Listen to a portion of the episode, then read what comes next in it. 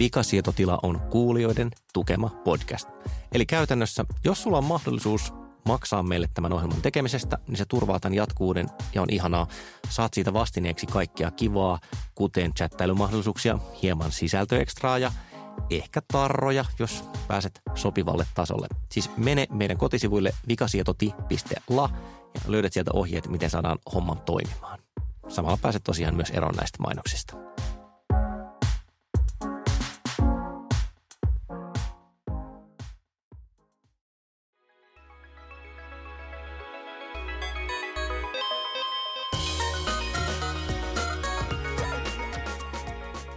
Vikasietotila iskee kuin miljoona teraflopsia. Tällä kertaa me keskustellaan siitä, mikä on paras tietokone, tosin ei ihan sillä tavalla kuin te luulette. Vieraana ohjelmassa hieman myöhemmin on Olli-Pekka Lehto, joka on superkonekuiskaaja tuolta tieteen tietotekniikan keskuksesta. Ja sitä ennen panemassa maailman puhumalla järjestykseen on voimakolmikko, jota edustaa raitapaitainen Kari Haakana. Kiitos päivää. Sekä ei-raitapaitainen Panu Räty. Päivää kaikille. Ja vastakkainasettelua tässä rakennan minä, Olli Sulopuisto. Me ajateltiin puhua tänään siitä, miten väittely tietokoneiden ja tietokonejärjestelmien keskinäisestä paremmuudesta menee välillä aikamoiseksi perseilyksi. Ja Karilla oli tästä joku kaiken kattava unified theory, eikö vain? En, en tiedä onko, mutta ensinnäkin tämä on kestoaihe. Nyanssit näyttää vähän vähän vaihtelevan. Siis 90-luvulla, 2000-luvun alussakin se jakautui lähinnä niin, että, että meillä oli ne ihmiset, jotka oli sitä mieltä, että Windows 4 Evo – ja sitten oli Mac-käyttäjät ja sitten oli olemassa myös muutama ihminen, jolla oli liian tehokkaat silmälasit, jotka oli sitä mieltä, että on olemassa myös Linux-tietokoneita. heti, heti se alkoi. Niin, niin, niin, mutta, mutta heti se siis tämä pelihän on, on niin kuin sikäli jo, jo ohi, että, että sillä käyttöjärjestelmällä ei enää oikeastaan ole mitään väliä. Me tehdään oikeastaan kaikki asiat selaimessa, paitsi Panu, joka tekee niitä kommentorivilla, mutta ei puhuta Panusta nyt. Ja, ja, tota, ja nyt me kiivaillaan. En ole ainoa. En ole ainoa. Ja nyt me kiivaillaan siitä, että pitäisikö puhelimen olla Android vai iOS-puhelin vai, vai onko Linuxilla olemassa muuten puhelimia? Onko no, olemassa no, mobiilinuksia? No. Maailma, maailma eikö se ole tuota, ja Ubuntu-puhelinta suunnittelevat ja muuta. Okei, okay, niin. käyttääkö niitä joku muu kuin Panu ja Panun serkku? Panun serkku, joka vähitetysti on olemassa. Tota, mua, mua kiihtoo siis tässä, että kun ihmiset ottaa hyvin voimakkaasti kantaa jonkun tietokonesysteemin puolesta, niin sillä ei tunnu olevan mitään väliä, että onko kyse niin kuin miten detaljiasiasta. Et silloin kun minä olin pieni, niin vääntö oli Amigan ja Atarin mm. välillä, mm. jotka oli siis käytännössä hyvin samanlainen kone, niin kuin kosmeettisia eroja. Okei, ohjelmat ei ollut keskenään yhteensopia, joten piti tavallaan, oli pakko valita puolensa ehkä sen takia, että ei harvalla ihmisellä oli varaa ostaa molemmat. Ja sitten niin kuin jouduit puolustelemaan sen heikkouksia ja sit edistämään niitä sen vahvuuksia. Mutta niin tätä ennen siis Unix-tyypit ollut toistensa kurkuissa jostain ainakin 80-luvulta, ellei 70-luvulta asti, kun AT&T ja tota BSD Unixit lähti – lähti haarautumaan ja niin kuin siitäkään jälleen ulkopuolesta näyttää ihan täsmälleen samalta paketilta. Ei voi ymmärtää, niin kuin mikä riita siinä on, mutta eikö jumalata siellä forkattiin sitten ja ei voi tehdä näitä, pitää tehdä tolla tavalla. Niin, mutta suur, suurempihan se on ollut esimerkiksi Windows ja Mac-käyttäjän välillä on tämmöinen niin suurempi, niin kuin isompi railo. Niin, niin sanottu suuri skisma. Kyllä. Ja to, toinen on tietenkin niin kuin esimerkiksi editoreissa. Suuri editorisota, joka, joka edelleen riehuu joka jossain edelleen Siperiassa. Riehuu, riehuu valloillaan, eli Vimin ja Emaxin välillä. Palaamme, palaamme varmasti editorisotaan kohta, koska mulle tulee tuosta niin Apple, Apple vastaan Windows-tilanteesta. Mä ymmärrän siinä sen, että just silloin 80 luvun loppupuolella 90-luvulla Apple oli niin pahasti alakynnessä. Niitä oli vähän, joten siihen varmaan helpostikin tuli joku semmoinen olemme alistettu heimo, meidän täytyy lyöttäytyä yhteen ja puolustautua tyyppinen kela. Ilman muuta, siis niin kuin mäkin käytän, että oli niin kuin tämmöinen niin kuin niche, niin kuin alakulttuuri. Se, ja sehän niin kuin tietenkin taustalla oli myös tämä niin kuin koko käyttöjärjestelmää koskevat oikeudenkäynnit – tämä on kulttuurinen asia ennen kaikkea. Siis mä, mä katson, että meidän kaikkien rakastamassa Jargon File luettelossa, jossa, jossa kerrotaan kaikki oleellinen tietokonekulttuurista, niin sieltä löytyy tämmöinen hakusana ja tämmöinen termi kuin Amica Persecution Complex, jolla siis kuvataan täsmälleen tätä, tätä, tätä tilannetta, jossa meillä on pieni niin itsensä marginaaliin asemoinut tietyn käyttöjärjestelmän tai tekniikan käyttäjäjoukko, joka näkee mielellään, että tämä, että he ovat marginaalissa ja pieni, on jonkin maailmanlaajuisen tai tekniikanlaajuisen salaliiton tulos. Ja niin kuin Linux-käytössä ja Linux-advo indikaattoreilla oli mun mielestä ainakin siellä 90-luvun loppupuolella aika selkeästi tämmöinen asenne. Kyllä tämä on niin ihan yleisinhimillinen asia, että niin kuin sosiaalipsykologiassa tunnetaan kyllä tämä niin kuin ilmiö, niin kuin tämä niin kuin heimoudumme, synnytämme ikään kuin, niin kuin vaistomaisesti niin kuin kitkaa suhteessa siihen toiseen heimoon. Että se on niin kuin identiteettiin liittyvä, tämän niin kuin ryhmän, yksilön ja ryhmän identiteettiin liittyvä kysymys.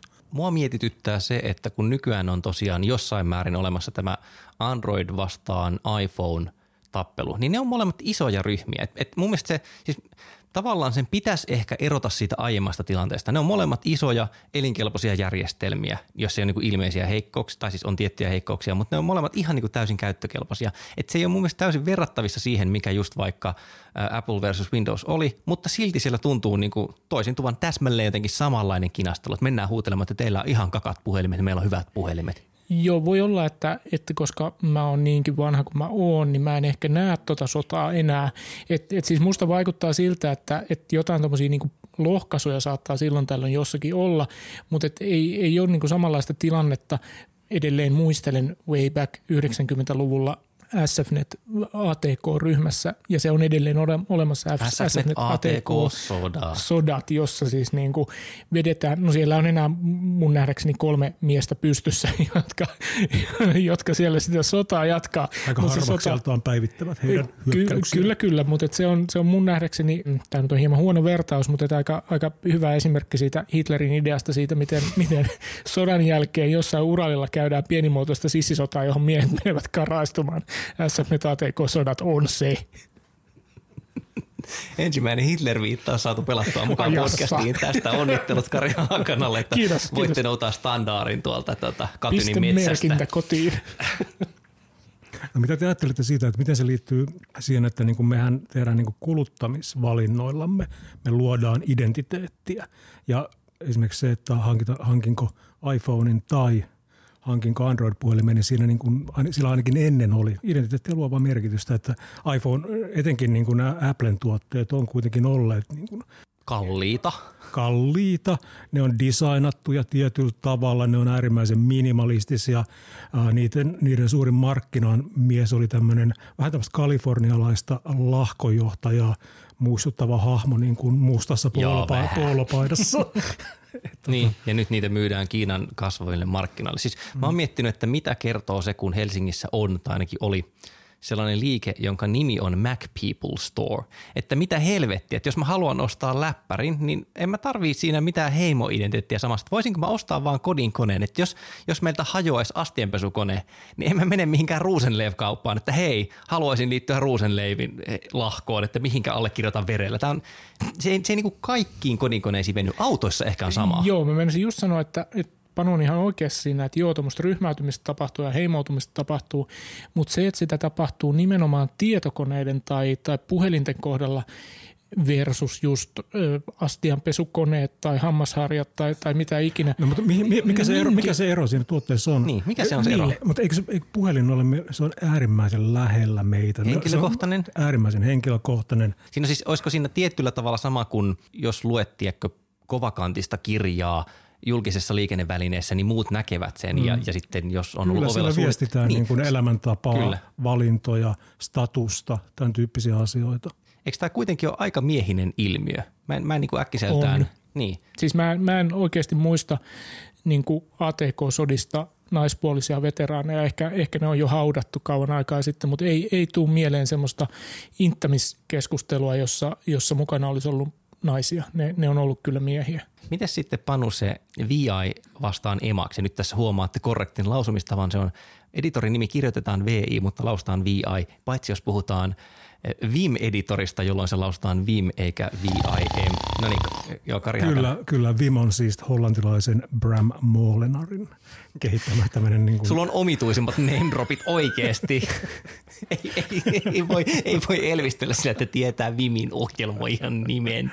Mutta siis onko siinä, toimiko siinä siis – koska ihmisille, jotka ei ole tästä kuullut, niin nämä on molemmat siis... Eli varsin... noin 99,5 prosenttia ihmiskunnasta. Mutta tämän podcastin kuulijoista pieni osa. Siis sekä VI-lähtöiset että Emacs-lähtöiset. Ne on niin kuin Unix-maailmasta tulevia tekstieditoreja, joilla on jotenkin hyvin erilaatuinen lähestymistapa, että jos OpenOffice tai LibreOffice on selvästi klooni Microsoft Officesta, niin kuin, että se yrittääkin toimia samalla tavalla, se on niin kuin matkittu ne toiminnallisuudet, niin tässä koko VI versus Emacs jutussa on selvästi se, että ne on, ne on tehtykin ihan erilaiselle ajattelutavalle alle. Kyllä ja erilaisilla aikakaudella ne on syntyneet. Ne on molemmat syntyneet vuonna 1976 jo. Niiden niin kuin esiasteet sai alkunsa. Niin on kiehtovaa, se on niin pitkä kestoinen. Mutta siis onko se täsmälleen samanlaista vääntämistä niiden kahden käyttäjäkunnan keskuudessa kuin vaikka sitten joku just iPhone versus Android? Mä luulen, että se on huomattavasti suurempaa ja kiikeämpää.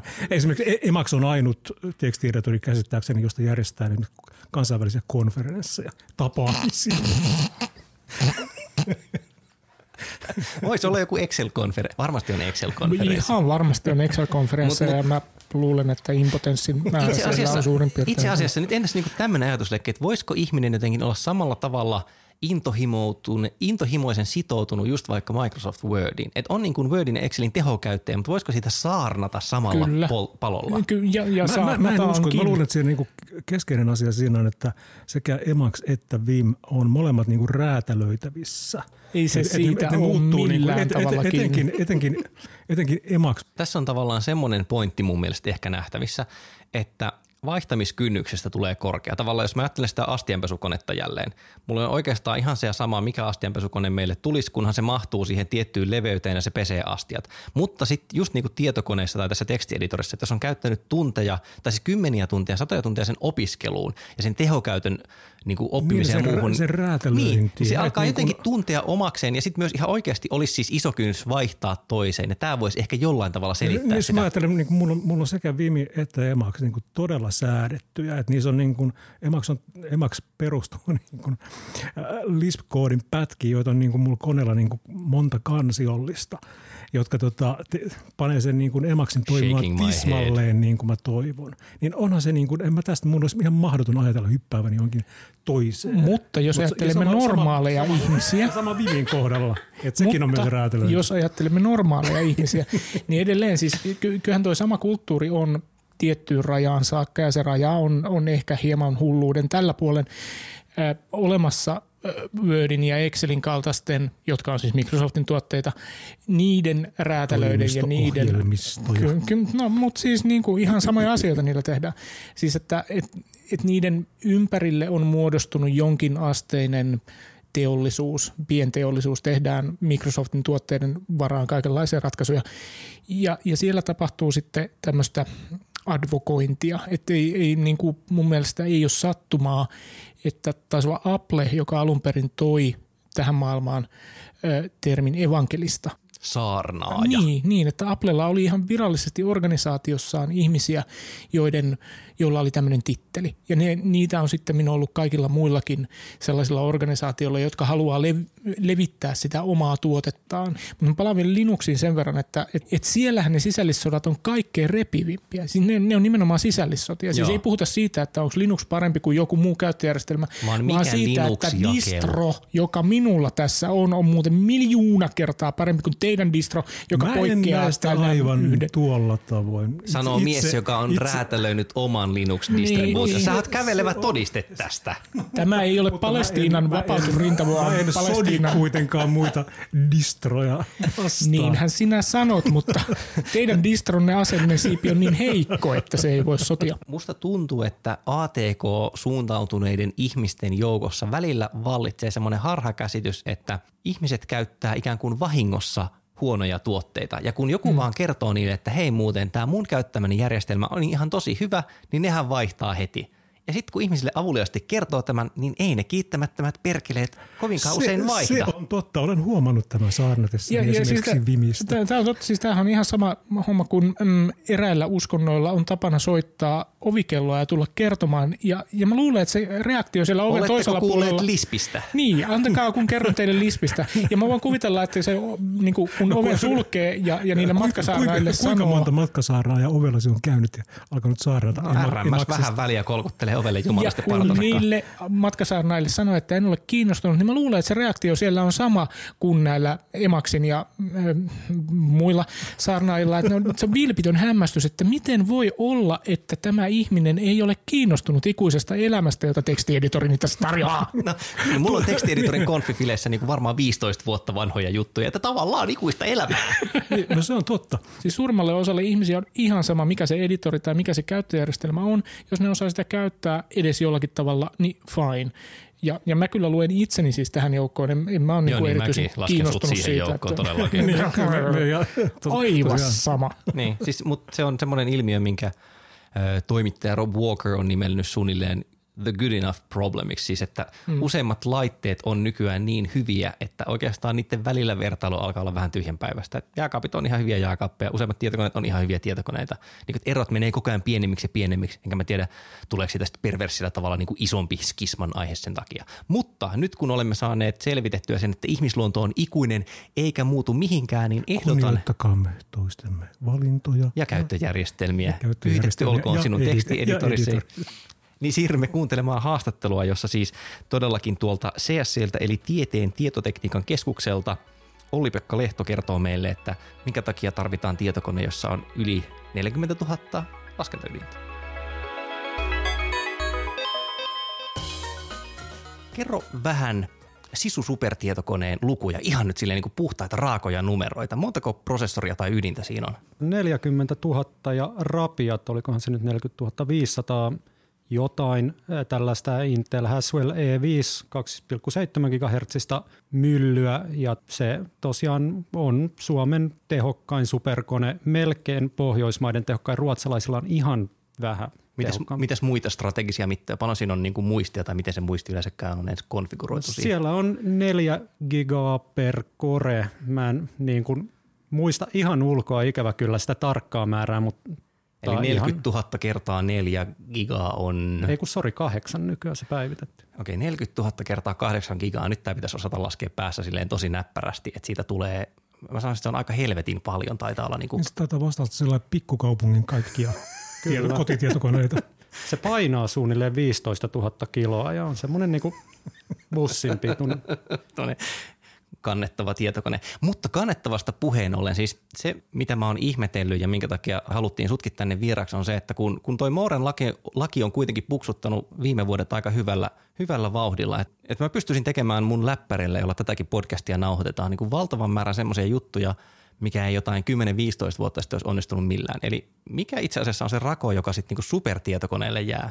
Kyllä se tota, aika usein tulee, niin kun tekee jotain tällaista tieteellistä tutkimusta, niin sitten nämä niin pöytäkoneen rajat vastaan, että nykyään data on niin paljon, että sitä, sitä pitää niin ruksuttaa siellä ja niin kuin muistinmäärä ei välttämättä riitä kotikoneessa. Tai ihan sitten tämmöinen, että auton suunnittelu toimii ihan desktopilla, mutta jos haluaa vaikka ajaa 10 000 niin kuin rinnakkaista variaatiota jostain mallista, niin sitten se on kiva, että se niin kuin menee muutamassa tunnissa eikä siinä kestä ikuisuuksia. Että se on niin kuin ihan se työtapa vähän eri. No, ketä ne käyttäjät sitten on? Et mä oon lukenut, että ne on niin biotieteilijöitä ja astrofysiikan ja nano, nanotekniikoiden tutkijoita ja ilmastotieteilijöitä ja tämän tyyppisiä. Joo, no ne on varmaan ne kaikista suurimmat käyttäjäryhmät, että sitten tota, nykyään alkaa olla enemmän ja enemmän muun muassa sosiaalitieteitä ja tutkitaan esimerkiksi Twitter-feedejä ja tällaista sometutkimusta tehdään. Suomi 24 on julkaissut aineistot meidän kautta, että voi sitten tutkia sen kulttuurivaikutusta, koulut, koittaa tällaisia koneoppimisalgoritmeja vaikka tunnistamaan vihapuheet tällaisia. Ilmeisesti on siis niin, että vaikka siellä onkin suht tehokkaat ne yksittäiset koret, niin siinä on tapahtunut sama homma kuin muidenkin tietokoneiden kohdalla. Eli ennen kaikkea kyse on siitä, että me pannaan monta suhteellisen tehotonta keskusyksikköä jauhamaan samaan aikaan, eikä silleen, että meillä olisi yksi helvetin tehokas möntti siellä. Joo, siis tässä vielä kymmenisen vuotta sitten puhuttiin niin kuin tehokkaiskoneissa muutamista kymmenistä sadoista ytimistä ja nyt puhutaan kymmenistä tuhansista ja kohta tehokkaimmat koneet, niissä on miljoonia ytimiä. Että kyllä se niin kuin ydinten määrä kasvaa ja se sitten aiheuttaa omat haasteensa. No entä käyttöjärjestelmät? Minkälaisia käyttöjärjestelmiä? Arva, arvaa, mitä tuo jätkä super- kalastelee. Ne- Arvaa. ne- Tietokoneessa käytetään. No niin, veikataan. Pyöriikö siellä, hmm, onko siinä X siinä nimessä? Öö, ehkä, No ehkä. niin, siis millä käyttikö? Onko se niinku ihan tavallaan standardi, käytti sitä standardisoftaa, mitä siellä hurruttaa? Windows 10, no ei nyt mutta tota, joo, tämä niinku käyttis, niin nykyään niin Suomen lippu nyt korkealle, että Linux on ehdottomasti nykyään se kaikista suosituin käyttis. Ja se on ihan kymmenessä vuodessa tullut ihan niinku nollasta, että kukaan ei oikein uskonut, että sitä voi käyttää tuohon, niin siihen, että top 500 lista, joka on tämä 500 tehokkainta konetta, niin siellä on 495 tai 496 niistä, eli melkein käytännössä kaikki, niin Linuxia nykyään. No niin, siinä kuulit Olli. Mä, mä en ole missään vaiheessa väittänyt, että Linuxissa olisi jotain vikaa. Tota, onko se ihan semmoinen siis vanilla straight out of the box tyyppinen, että et tukeeko siis Linux tämmöisiä massiivisia rinnakkaisprosessorikoneita nykyään vai pitääkö sinne puukottaa jotain mukaan? No siis meillä on semmoinen oma softastäkki siinä päällä, että siellä on aika niinku vakio Red Hat CentOS käyttikset alla, mutta sitten tämä kaikki niinku softastäkki, jolla sitten hallitaan tällaista massiivista määrää koneita, niin aika pitkälti niinku itse asiassa pohjautuu open source softaan, tai käytännössä sellaisen ison koneen voi rakentaa ihan avoimen lähdekoodin softalla, mikä on aika siisti. No minkälainen tämä käyttäjien määrä on tällä hetkellä? No sisulla on vähän vähemmän, kun se on semmoinen, että siellä on ne kaikista isoimmat työt, mutta sitten meillä on tämmöinen workhorse-tyyppinen klusteri, joka on nimeltään Taito, ja sille yhteensä siellä on nyt semmoinen, niin kuin me puhutaan aktiivikäyttäjistä vuosi neljänneksittäin, niin se on nykyään jonkin verran yli tuhat käyttäjää yhdellä neljänneksellä. Vuosi sitten se oli vielä 5-600, että se kasvaa niin kuin jatkuvasti. Onko se tuhat käyttäjää semmoinen, että se pitää siis koneen tavallaan kellon ympäri pyörimässä täysillä vai olisiko siellä löysää? vielä toistaiseksi, kun me päivitettiin se tuossa toissa kesänä, niin siellä oli silloin aika paljon löysää, mutta nyt se alkaa olla aika tapissa ja nyt niin kuin pitäisi saada lisää rautaa rajalle hyvin pian. Että. No minkälaiset ne projektit on, mm, jotka vaatii sitä rautaa niin kuin kaikkein eniten? Sä viittasit, että teillä sisussa pyörii nämä kaikkein isoimmat. No siis toi niin kuin mate- materiaali, fysiikka, uusien materiaalien suunnittelu, fuusioreaktorien reaktorien mallinnus ja tällaisia niin kuin aika niin kuin tavallaan high-end juttuja, avaruussää, miten niin kuin ilmatieteen laitoksella on ihan loistava koodi siihen ja ne pystyy käyttämään sen 40 000 ydintä niin kuin kaikki kerralla, joka on aika, aika magea. Niillä on, ne on ihan maailman huippuluokan systeemi. Tätä, siinä vaiheessa, kun jos ihmisellä on ohjelma, joka siis panee ää, 40 000 ydintä huutamaan sille, että loadi on tapissa, eli siis ne kaikki käy siellä punaisina, niin tarvitaanko siinä jonkinlaista erityistä ohjelmointitaitoa? Siis mä tarkoitan, että onko noi ongelmat semmoisia, että ne voi periaatteessa ratkaista luottamalla siihen, että no hei, no supertietokoneessa on niin paljon vääntöä, että me pannaan tämmöinen hieman höttönen koodi sinne ja kyllä se niinku ruksuttaa sen yö yli. Ei, siis kyllä ehdottomasti tarvitaan ja vielä niin kuin, jos puhutaan sadoista ytimistä, niin kyllä siinä pitää vähän miettiä, että miten se ongelma pilkotaan, miten se rinnakkaistetaan. Ja se on sellaista, että sitä niin kuin, ei hirveästi niin kuin missään kouluissa opeteta, että sekin on niin kuin, että siellä ilmatieteen laitoksella sattuu olemaan yksi kaveri pari vuotta, joka oikeasti ties, miten superkoneet toimii, ja niitä on ihan kourallinen, että niitä pitäisi kyllä saada lisää. No mitkä ne uudet käyttökohteet on, että sä vi- viittasit siihen, että tarvitaan niin lisää kapasiteettia? Neurologinen tutkimus, aivojen mallinnus, koneoppiminen, siis nämä niin kuin Google AlphaGo ja itseajavien autojen koulut, algoritmien kouluttaminen, niin tämän tyyppiset, niin ne on kyllä niin kuin todella niin kuin kovassa nosteessa ja sit se tulee olemaan niin kuin tulevaisuudessa todella merkittävä osa ihan niin kuin yhteiskuntaa, nämä, tämmöinen koneoppiminen ja sen sovellukset.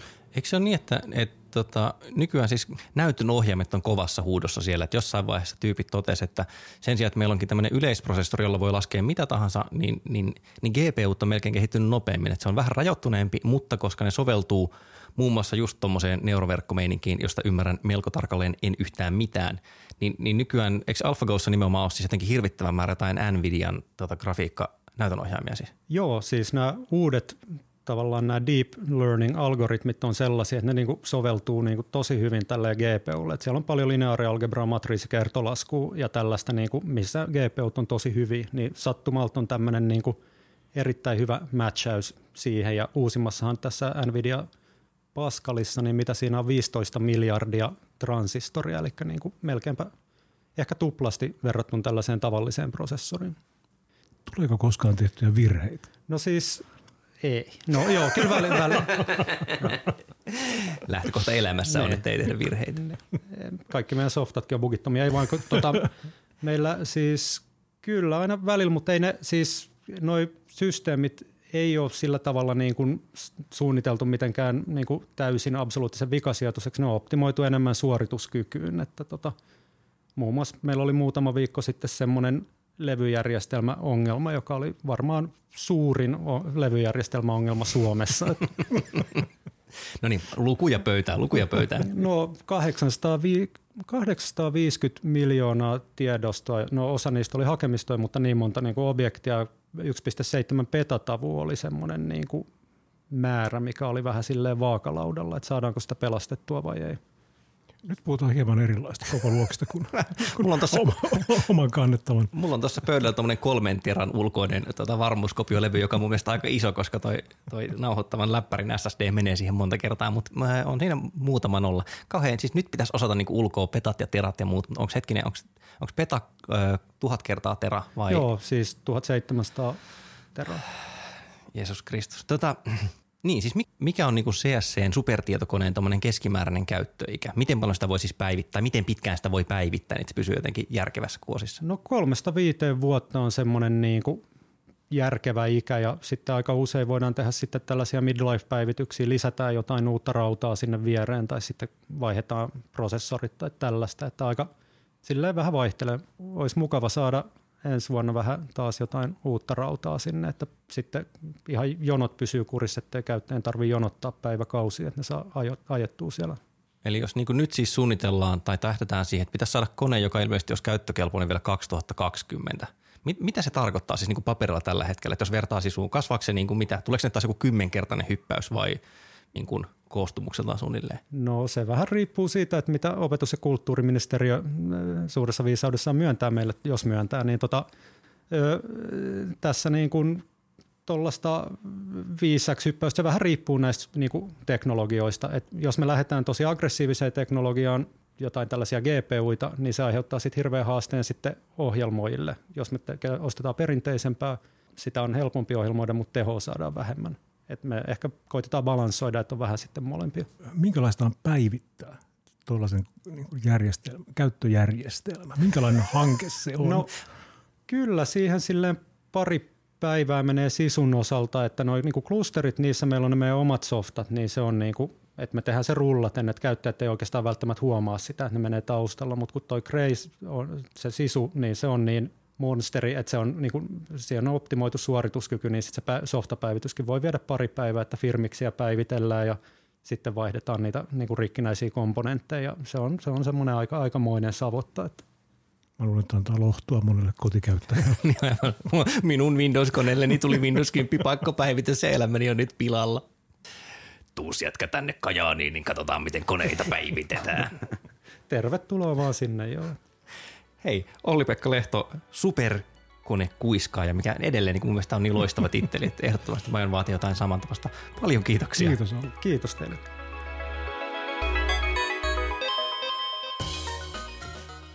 Vikasietotila tässä telakoituu kuulokäytäviisi kuin Sojustahi Mir-avaruusasema konsanaan. Oletko se oli ihan tietoinen tämän telakoituminen termin merkityksestä? Olen, se viittaa Docker-moduliteknologiaan. Ai niin olikin, unohdin.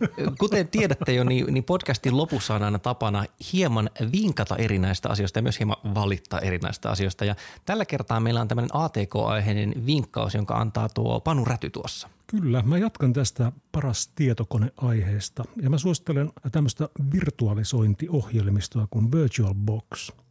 Eli VirtualBox on tämmöinen ohjelma, että kun sä asennat esimerkiksi Macille tämän VirtualBoxin – Sä voit sen jälkeen asentaa tähän VirtualBoxiin minkä tahansa muun käyttöjärjestelmän, esimerkiksi Windowsin tai Linuxin.